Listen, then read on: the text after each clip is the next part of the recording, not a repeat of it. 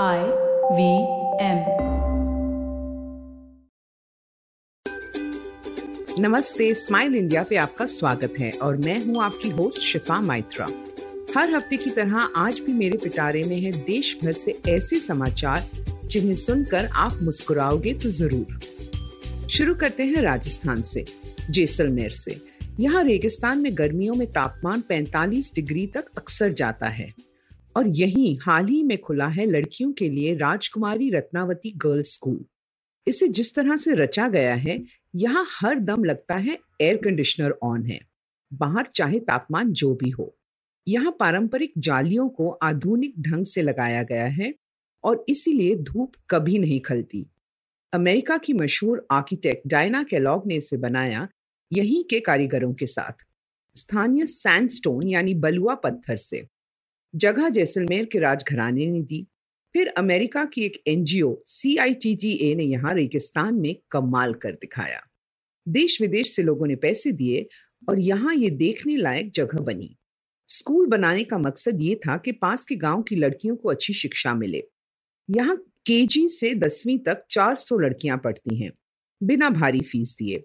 उनके आने जाने के लिए स्कूल बस है। दोपहर को भोजन दिया जाता है। कंप्यूटर क्लासेस हैं। साथ ही प्रदेश की हस्तकला का संग्रहालय है। बड़ा हॉल है जहाँ प्रोग्राम किए जाएँगे। महिलाओं के लिए ट्रेनिंग सेंटर है। वहाँ पे जैसलमेर की पारंपरिक कढ़ाई और बुनाई सिखाई जाती है कपड़ों पे। क्योंकि यहाँ बेटी स्कूल माँ या चाची के साथ जाती है तो लोग बिना हिचकिचाहट के भेज देते हैं लड़कियों को। स्कूल की यूनिफॉर्म देश के प्रसिद्ध फ़ैशन डिज़ाइनर सब्यसाची मुखर्जी ने बनाई है। उम्मीद है इस स्कूल से बहुत से बच्चियों का भविष्य बदलेगा। और इससे अच्छी क्या बात हो सकती है? अब ये किस्सा सुनो दिल्ली से। बात तो लगती है पूरी फिल्मी, पर है सच। हापुर से बारहवीं के बाद एक सहमा हुआ सा लड़का दिल्ली पुलिस में भर्ती हुआ। फिरोज आलम हवलदार हुआ तो उसके माता पिता ने शुक्र मनाया। वो ठहरे कबाड़ी वाले तो ये तरक्की तो थी। फिरोज आम हवलदारों की तरह नहीं था। वो अच्छी अंग्रेज़ी बोलता है, कम बात करता है, पर काम लगन से करता है। अफसर उसे पसंद करने लगे। पर फिरोज खुद पुलिस अफसर बनना चाहता था। उस पद पे वो बहुत कुछ करना चाहता था देश के लिए। हवलदार की नौकरी कठिन होती है, पर उसने हिम्मत की और यूपीएससी की पढ़ाई शुरू कर दी। एग्ज़ाम दिए पर सफल नहीं हुआ। अगले साल फिर कोशिश की।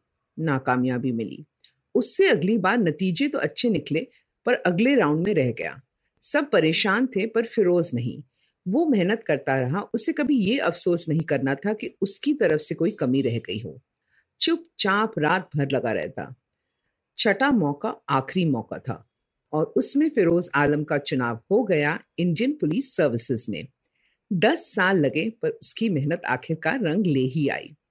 घर वालों ने, दोस्तों ने मुबारकबाद दी, पर जब दिल्ली पुलिस ने खुशी बयान की, वो भी सोशल मीडिया पे फिरोज को बहुत अच्छा लगा।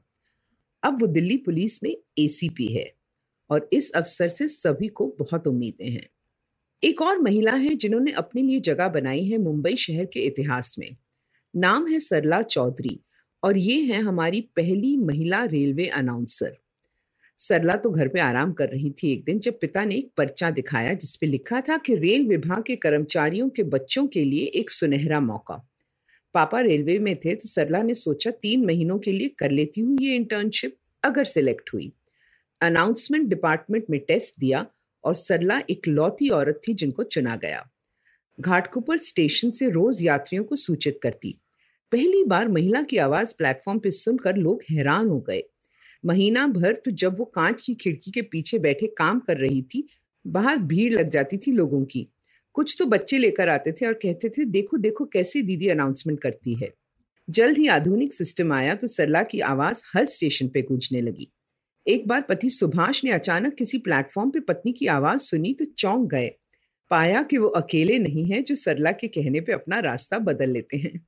कुछ सालों में कंप्यूटर आए तो सरला जनहित के संदेश रिकॉर्ड कर कर निकल जाती थी। अक्सर खुद जब ट्रेन का इंतज़ार कर रही हो तो औरों को अपनी आवाज़ या संदेश के बारे में टिप्पणी देते हुए सुनकर हंस पड़ती थी। पिता की तरह सरला को भी रेलवे की नौकरी भाग गई। कुछ सालों बाद जब आईवीआरएस सिस्टम आया और अनाउंसर की ज़रूरत नहीं थी, सरला को इलेक्ट्रिक विभाग में काम करने के लिए भेज दिया। वो यहाँ भी खुश है और कभी कभी हँसी मज़ाक में अनाउंसर की तरह बोलने लगती है अपने घर वालों के साथ। जाने से पहले मदुरई के इस पशु चिकित्सा डॉक्टर की बात तो बतानी ही होगी। कुडोल ज़िले में रहते हैं मेरल राज। बचपन से पशु पक्षियों से प्रेम था तो उनकी सेवा में लग गए। घर से क्लिनिक जाने के लिए बाइक रखी हुई थी। काफ़ी दिनों तक बाइक नहीं चलाई लॉकडाउन के कारण। शाम को सैर करते हुए वो अक्सर देखते थे कि एक गिलहरी उनकी बाइक की तरफ़ जाती रहती है। पत्नी ने मज़ाक में कहा, अब आपकी बाइक वो चला कर ले जाएगी। एक दिन राज को कहीं जाना था तो बाइक स्टार्ट की। पीछे की सीट से कुछ आवाज़ें आने लगी, तुरंत इंजन ऑफ़ कर दिया। सीट उठाकर देखा तो वहाँ गिलहरियों का एक परिवार बसा हुआ था। तीन छोटे से बच्चे थे और घास के बिछौने पे आराम से लेटे हुए थे। तुरंत राज घर से उनके लिए पानी और खाना लेकर आया। उसका मन नहीं माना कि उन्हें घर से बेघर करे तो उस दिन से डॉक्टर साहब ने बस से आना जाना शुरू कर दिया और वो स्क्विरल्स इतमान से उनकी बाइक में रहते हैं। इन डॉक्टर ने तो दिखा दिया कि मरीजों का इलाज सिर्फ़ पैसों के लिए नहीं किया जाता। अब मुझे आज्ञा दीजिए अगर आप इंडिया के बारे में और दिलचस्प बातें जानना चाहते हो तो फेसबुक पे मेरा पेज गुड न्यूज़ इंडियन ज़रूर देखें। मुझसे बात करना चाहें तो ट्विटर या इंस्टाग्राम पे शिफा माइत्रा है मेरा हैंडल आईवीएम पे और मज़ेदार पॉडकास्ट सुनने के लिए आईवीएम का ऐप डाउनलोड करें या वेबसाइट पे जाएँ, या जहाँ भी आप पॉडकास्ट सुनते हो आईवीएम को खोजें। आईवीएम के सोशल मीडिया हैंडल्स फॉलो करें ट्विटर और इंस्टाग्राम पे। अगली बार तक अपना और अपनों का ध्यान रखिए। अब जब आप ये पॉडकास्ट सुन चुके हो तो अगर आप इसे अंग्रेज़ी में सुनना चाहते हैं तो वो भी मुमकिन है। स्माइल इंडिया हिंदी और अंग्रेज़ी दोनों में आता है तो अपने सर्कल में ये बात बताना ना भूलें।